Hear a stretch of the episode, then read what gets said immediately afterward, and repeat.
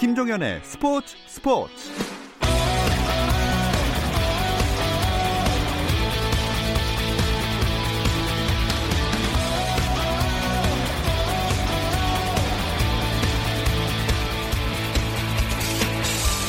스포츠가 있는 저녁 어떠신가요? 아나운서 김종현입니다. 오늘 하루 스포츠계를 돌아보는 스포츠 타임라인으로 김종현의 스포츠 스포츠 출발합니다.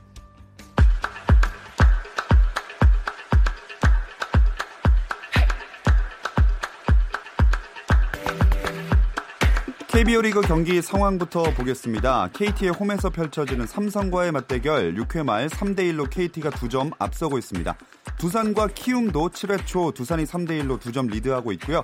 NC와, 기, NC와 기아의 경기는 5회 말 5대1로 NC가 넉 점 앞서고 있습니다. 롯데와 SK 경기도 넉 점 차입니다. 6회 초 6대2 롯데 6점 SK 2점입니다. 마지막 한화와 LG의 경기 6회 말 한화가 3대1로 앞서고 있습니다. 프로야구 NC 다이노스가 새 외국인 타자로 제이크 스몰린스키를 영입한다고 발표했습니다. 우타 외야수인 스몰린스키는 2007년 메이저리그 워싱턴 내셔널스에 지명돼 2014년 텍사스 레인저스 유니폼을 입고 빅리그에 데뷔했고 작년까지 오클랜드 애슬레틱스에서 4년을 뛰는 등 빅리그 5년 통산 타율 2할 3푼 5리, 홈런 16개, 타점 67개를 기록했고 올해는 탬파베이 레이스 산하 마이너리그에서 활약했습니다. 미국 프로야구 피츠버그 파이리츠의 강정호가 시카고 컵스와의 경기에서 한때 메이저리그를 대표하는 마무리 투수였던 킴브럴을 상대로 행운의 2루타를 쳐내고 결승 득점까지 올렸습니다. 텍사스 레인저스의 추신수는 LA 에인절스와의 경기에서 3회 두 번째 타석에서 안타를 쳐냈지만 나머지 세 번 타석에서는 모두 삼진으로 물러났습니다. 한편 LA 다저스가 안방에서 5경기 연속 끝내기 승리라는 진기록을 작성하며 상승세를 이어갔는데요. 다섯 경기 연속 홈 끝내기 승은 2004년 오클랜드 이후 15년 만이자 1920년 이래 다섯 번만 나온 진기록이라고 합니다. K리그 여름 이적 시장에서 대형 트레이드가 이루어졌습니다. 강등권에서 경쟁하고 있는 인천 유나이티드와 제주 유나이티드가 공격의 주축 선수를 주고 받았는데요. 인천의 주장 남준재와 제주의 베테랑 공격수 김호남이 1대1 맞트레이드를 통해 유니폼을 바꿔 입게 됐습니다. 윔블던 테니스 대회에서 노박 조코비치가 무난하게 3회전에 오르며 2년 연속 우승을 향해 순항하고 있습니다. 4번 시드를 받은 케빈 앤더슨도 남자 단식 2회전을 통과했고 여자 단식에서는 2004년에 태어난 코리 가우프의 돌풍이 계속됐는데요. 1회전에서 비너스 윌리엄스를 꺾은 15살 소녀 가우프는 세계 랭킹 139위 라이바리코바를 2대 0으로 이기고 3회전에 올랐습니다. 남자 선수들끼리 바지 내리기 성희롱 논란을 일으킨 쇼트트랙 대표팀의 징계 처분이 미뤄졌습니다. 대한빙상경기연맹은 오늘 관리위원회 회의를 개최했지만 출석한 당사자와 참고인의 서면 진술 등이 엇갈리고 있어 객관적 자료를 추가 확보한 뒤 사안 경위에 대해 철저한 검토가 필요한 것으로 판단했다면서 이번 사건에 대한 객관적인 자료를 토대로 면밀히 검토해 차기 관리위원회에서 공정한 징계 절차를 진행하기로 결의했다고 밝혔습니다. 오는 12일 개막하는 광주 세계 수영 선수권 대회가 역대 최대 규모로 치러집니다. 광주 세계 수영대회 조직위원회는 대회 등록 마감 결과 국제수영연맹 회원국 209개국 가운데 194개국 7,507명이 등록했다고 밝혔습니다. 참가 선수는 2,639명, 임원은 1,560명, 아니 50명으로 2년 전 헝가리 부다페스트 대회와 4년 전 러시아 카잔 대회를 훨씬 넘어선 역대 최대 규모입니다. 북한은 등록 마감일까지 참가 신청을 하지 않았지만 조직위는 개막일까지 북한이 참가 신청을 하면 받아줄 계획입니다.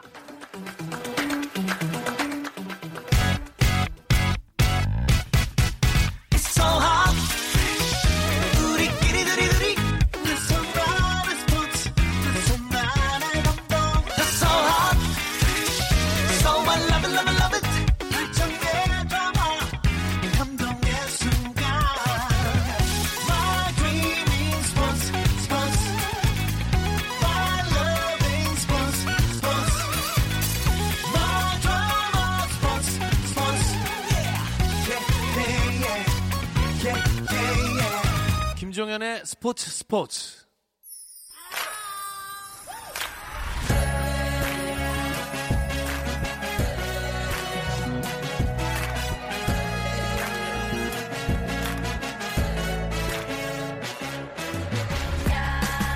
목요일에는 해외 축구 이야기 함께하고 있습니다. 라디오의 발롱도르를 꿈꾸면서 박천아와 이건의 발롱도르가 아닌 랄롱도르 시작하겠습니다. 스포츠 스포츠 목요일의 남자죠. 박천아 축구 해설위원 함께합니다. 안녕하세요. 네, 안녕하세요.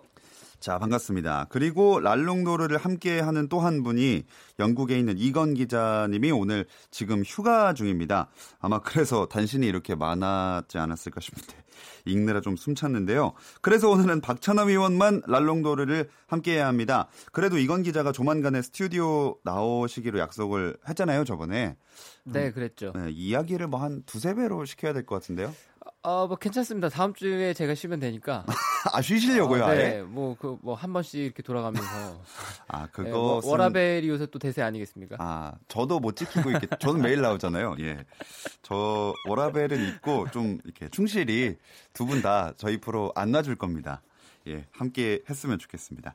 자, 지금 이건 기자가 휴가를 간 이유가 사실 유럽 축구 시즌 중에 좀 조용한 시기이기 때문이기도 하죠. 어, 조용한 시기는 그런데 사실상 이제 끝났고요. 네, 시끄러워지는 시간이긴 하죠. 아. 네, 정말 조용한 시간들은 시즌이 막 끝났을 때. 한 일, 일 38라운드가 전에. 그쵸. 끝나고 그러니까 우리가 20세 이하 월드컵으로 한창 들떠 있었잖아요. 음, 6월, 네, 그때가 막 조용했던 시기고 이제는 본격적으로 팀이 다 프리시즌 계획이 확립이 되고 음. 뭐 프리시즌을 이미 시작한 팀들도 있기 때문에. 네, 이제는 시끄러워져야 되고 어허. 아직까지도 조용하다. 이런 팀들은 통상적으로 문제가 있는 팀들이죠. 네, 갑자기 조용한 팀 하니까 토트넘 이적 영입 1년 동안 안 했던 거 생각이 갑자기 나는데 요새 이적이나 뭐 선수, 감독 이적도 굉장히 이슈가 많이 되고 있습니다. 오늘 잉글랜드 프리미어리그의 첼시가 그 팀의 레전드였던 램파드를 또 새 감독으로 선임했어요. 그렇습니다. 마우리시오 사리 감독이 한 시즌 만에 팀을 떠났죠. 예. 네, 사리 감독이 와서 팀을 그래도 챔피언스리그로 진출시켜놨고 또 유로파리그까지 이, 가져가게끔 만들어줬었는데 1년 내내 여러 가지 얘기가 많았어요. 그래서 사리 감독이 또 버티질 못하고 한 시즌 만에 유벤투스로 갔죠. 그래서 첼시가 감독을 구해야 되는 그리고 에덴 아자르라는 또 팀의 어, 슈퍼스타가 예. 떠났잖아요. 그래서 감독도 새롭게 영입을 해야 되고 또 아자르 선수가 떠난 전력 공백을 어떻게 채울지 여기에 있어서 좀 분주하게 움직였어야 되는 이적 시장인데 다행스럽게도 감독은 빠르게 영입이 됐습니다. 램파드 감독이 뭐 5년 만에 이런 얘기들이 음. 있었는데 프랑크 램파드 감독이 3년 계약에 성공을 하면서 어 이제 뭐 팀의 프랜차이즈 스타 뭐 팀에 뭐 헌신했었던 예. 예, 스타 플레이어 출신이 예, 첼시 지휘봉을 잡게 됐죠. 램파드가 첼시에서 무려 13 시즌을 뛰었었잖아요. 근데 지도자 커리어는 얼마 안 되지 않았나요? 그렇습니다. 어, 첼시에서는 13시즌 동안 뛰면서 뭐 첼시의 레전드라고 얘기를 해도 될 것 같죠. 네. 네, one club man은 아닙니다만 첼시에서 정말 좋은 시간들을 많이 보냈고 또 푸른 여러 심장 아닙니까? 그렇죠. 예. 여러 타이틀도 가져다 줬고 또 램파드 하면은 미드필더인데도 뭐 어떤 공격수보다도 아. 골을 많이 터뜨렸던 예, 예. 예, 기록을 보면 정말 깜짝 놀라. 후대의 기록만 봤을 때는 과연 이 선수가 미드필더가 맞는지 싶을 네, 정도로 맞아요. 골을 많이 터뜨렸던 선수잖아요. 그래서 미들이랑 스트라이커 합쳐서 미들라이커라는 별명도 있었잖아요. 그렇죠. 운동 능력도 굉장히 좋았고 어, 뭐 선수 생활을 화려하게 보냈습니다만은 지도자 커리어는 음. 지난 시즌 에, 잉글랜드 챔피언십에서 더비 카운티를 이끌었던 경력이 있습니다. 근데 더비 카운티를 이끌고 지난 시즌에 괜찮았어요. 네. 네, 마지막에 아, 이제 승격할 수 있는 그런 플레이오프까지 예, 최종적으로 팀을 진출을 시켰고 플레이오프 거쳐서 마지막 단계까지 갔었거든요. 네, 아. 플레이오프 승격 플레이오프 최종전까지 갔었는데 거기서 아쉽게 고배를 마시긴 했습니다만 더비 카운티를 맡아서 뭐 성적을 냈다는 점 음. 그리고 첼시 출신이라는 거. 네, 첼시 출신이 아니었다면 예. 아마 그 더비 카운티 한 시즌 잘 이끈 경력으로는 당연히. 예, 첼시 감독이 되기는 어려웠을 텐데 네, 첼시 출신이고 또 첼시를 너무나 잘 아는 인물이라서 빠른 결정이 된 것 같습니다. 그래도 첼시가 사실 지금 영입 문제로도 좀 어려운 상황 아닌가요? 좀 저는 개인적으로 위험하지 않을까. 레전드가 또 그 이 잘못 맡았다가 추락하는 게 아닐까 하는 걱정이 좀 돼요. 팀이 시간을 주면은 괜찮아요. 근데 첼시라는 팀이 아, 팀도 팬도 시간을 주면 괜찮은데 네. 아무래도 새로운 감독이 왔고 또 말씀해주신 대로 첼시가 지금 이적 시장에서 영입을 못하는 그런 징계 문제도 있고 예. 그래서 어, 팀이 시간이 분명히 필요합니다. 그래서 램파드 감독에게 3년 계약이라는 선물을 안겼을지도 몰라요. 예. 예, 그런데 과연 어, 또 말씀해주신 대로 기다려줄 수 있겠느냐?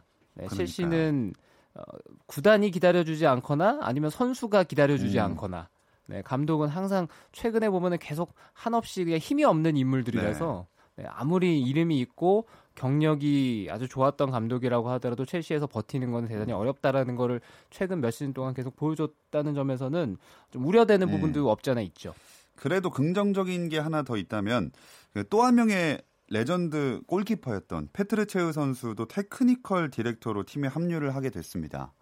이것도 긍정적인 그래도 신호로 봐줄 수 있겠죠? 어, 첼시가 앞으로 가고자 하는 방향이 어디인가를 어, 알려주는 선택이 되는 것 같아요. 램파드 감독 그리고 체흐, 체흐 골키퍼도 또 첼시에서 좋았던 시절들이 꽤 길었던 인물인데 은퇴를 하자마자 어, 수뇌부로 합류가 됐거든요. 예. 그래서 첼시가 이제 과거에 영광스러웠던 시간을 함께한 인물들과 같이 가겠다는 건 분명히 구단이 시사하는 바가 있다는 생각이거든요. 음. 네, 과연 여기에 에, 구단의 어떻게 보면은 결정권자들은 따로 있잖아요. 그 네. 결정권자들 그리고 나아가서 선수들이 이런 방향성을 정확하게 파악해서 함께 갈 수 있느냐.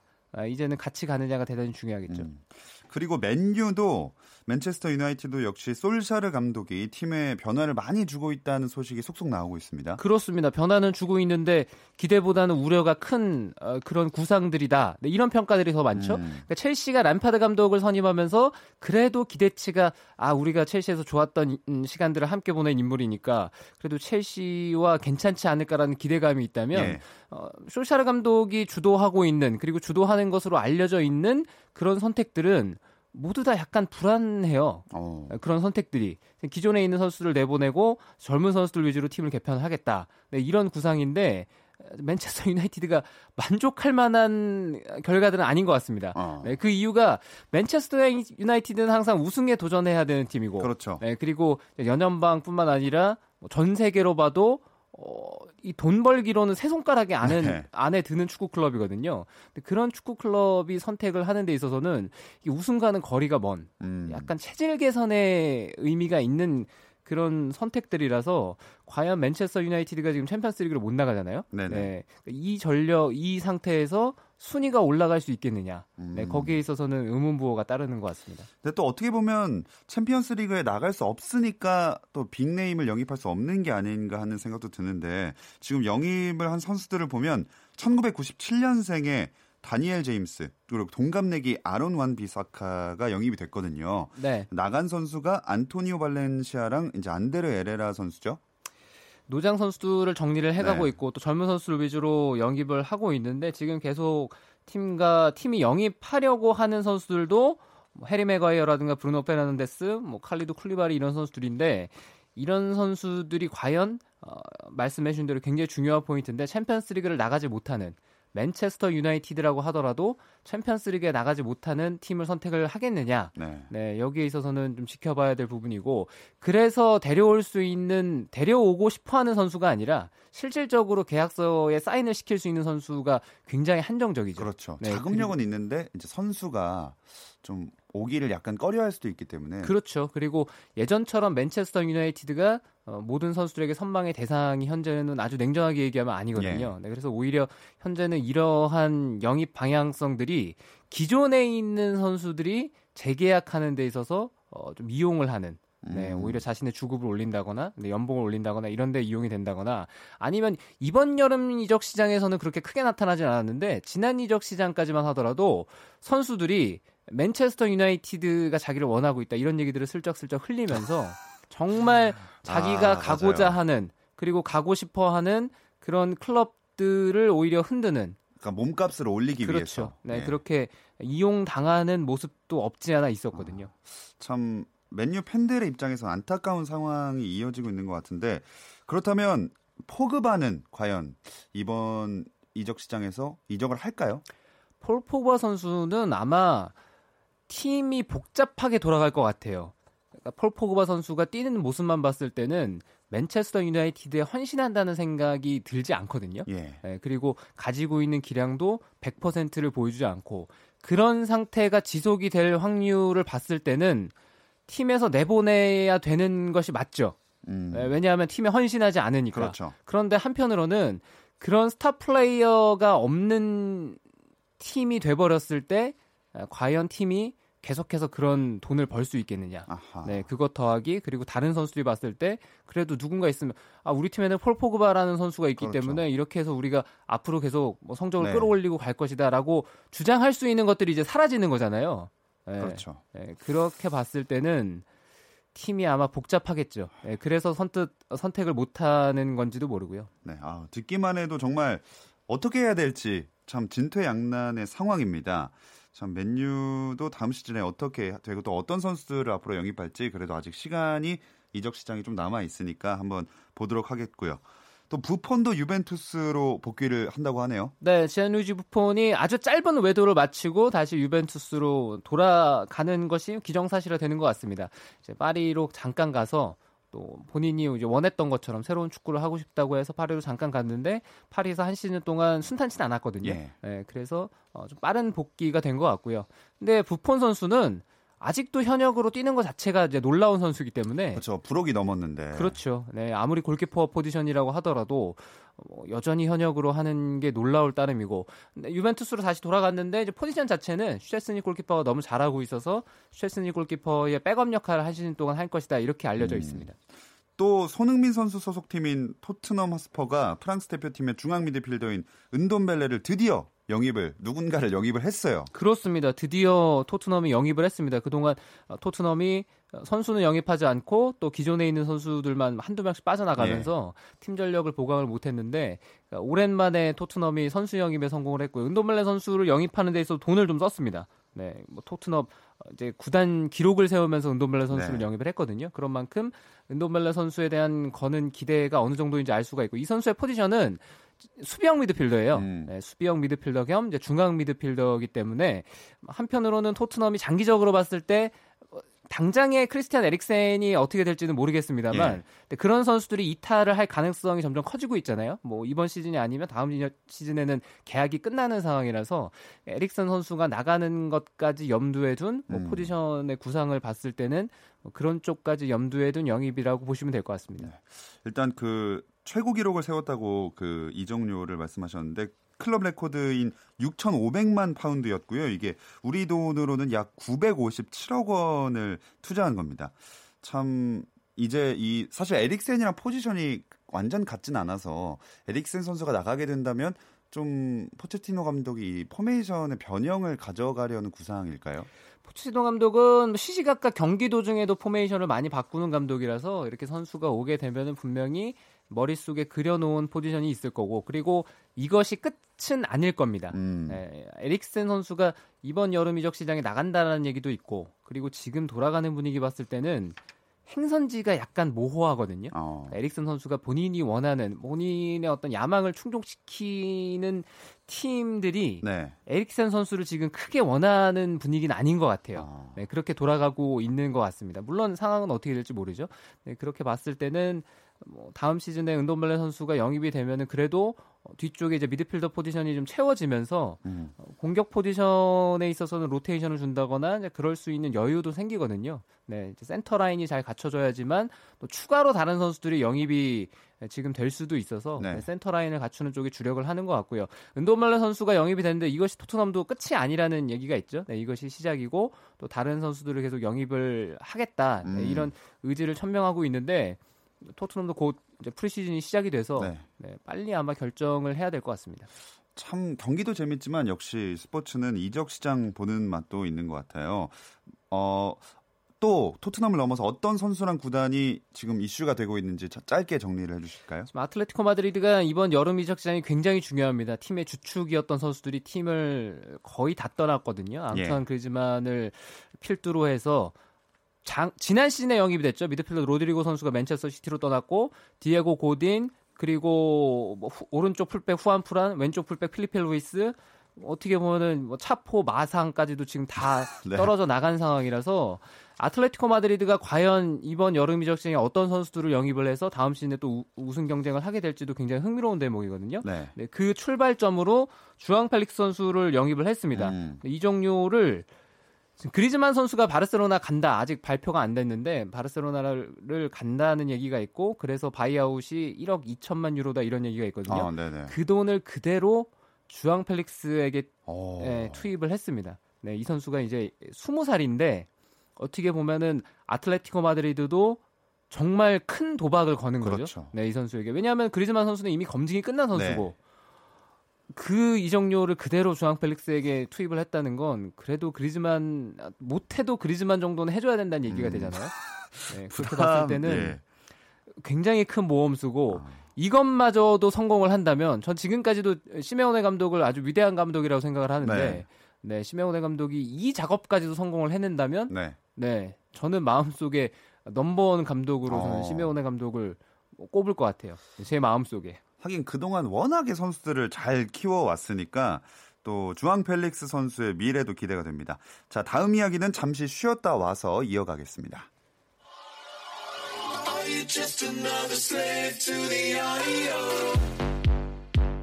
국내 유일 스포츠 매거진 라디오 김종현의 스포츠 스포츠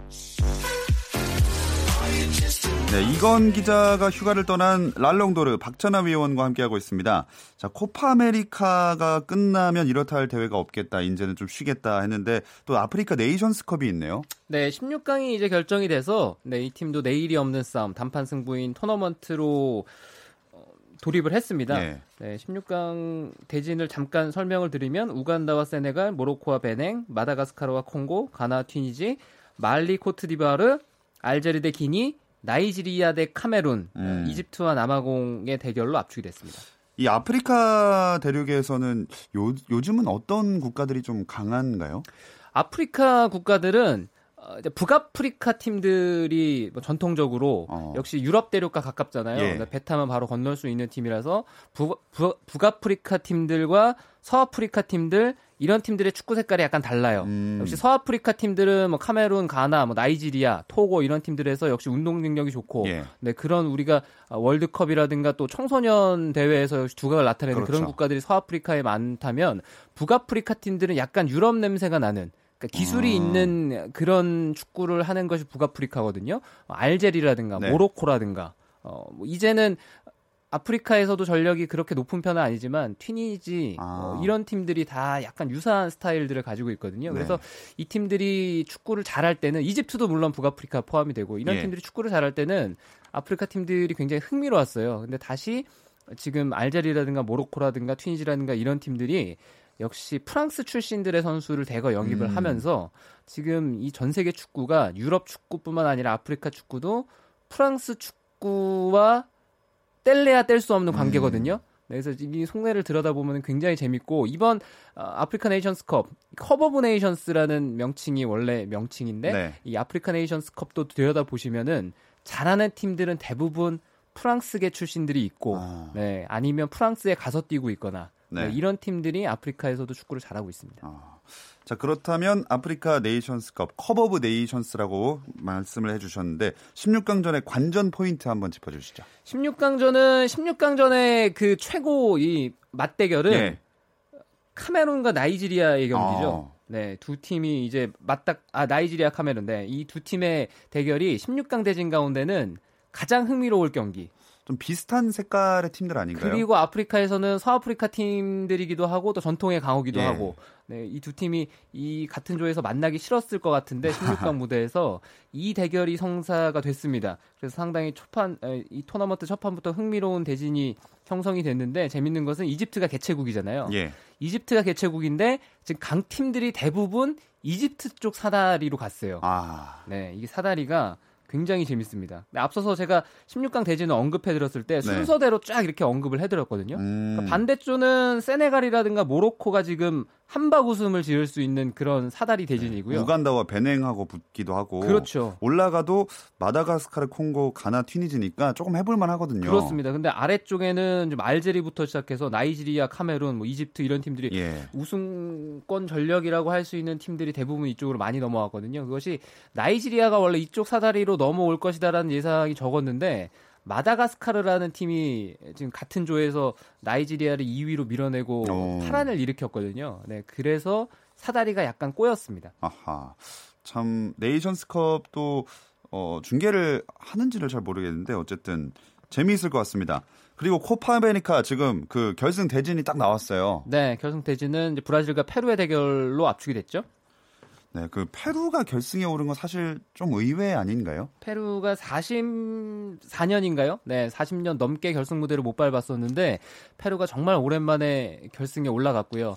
페루가 지난 월드컵 예선부터 시작해서 다시 예전에 어떤 강팀의 면모를 찾아가고 있습니다. 네, 페루 선수들이 대표팀에서 헌신하는 자세라든가 응집력 자체가 조별리그를 통과하면서 점점 좋아지고 음. 있어서 개최국 브라질 역시도 어, 긴장을 해야 되는 경기. 물론 두 팀은 조별리그에서 만나서 5대 0으로 브라질이 이겼었거든요. 네, 그래서 이번 대회에서 두 번째 대결인데 브라질도 조심해야 될 경기이긴 합니다. 음.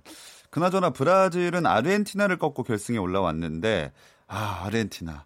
아, 메시. 또 침묵을 하고 말았어요. 네, 뭐 많이들 기대는 안 하셨을 거예요.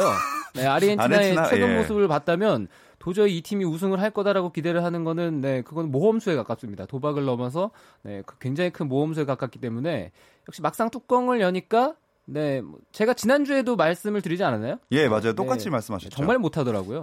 네. 오합지졸 같은 느낌이 오합지졸이기도 하고 교체 선수를 쓰면 쓸수록 팀이 더 나빠지는 아. 네, 그런 모습을 보였기 때문에 아르헨티나는 아, 이제 당장에 닥칠 뭐 내년에 있을 코파 아메리카가 걱정이 아니라 네. 다가올 남미 예선을 통과할 수 있느냐. 어, 그 정도 수준까지. 왜냐하면은 지난 러시아 월드컵 남미 예선에서 5위에서 턱걸이로 올라갔거든요. 아, 그렇군요. 그것도 리오넬 메시가 마지막 두 경기에서 정말 미친 듯이 활약해서 겨우 올라갔던 팀이거든요. 어. 아주 냉정히 말씀을 드리면 아르헨티나는 지금 남미에서도 강팀이 아니고요. 네. 지금 우리가 지난 남아공 월드컵 때 우리가 만나서 호되게 당했잖아요. 아, 그렇죠. 저는 지금 만약에 우리나라 대표팀하고 아르헨티나 대표팀하고 만난다. 월드컵에서 같은 조가 된다. 그럼 저는 우리의 1승의 대상이 될 수도 있다고 저는 오. 판단을 할 정도니까. 오, 그 정도까지. 네, 우리가 지금 아주 냉정히 따지면 아르헨티나보다 전력이 좋은 부분이 많아요.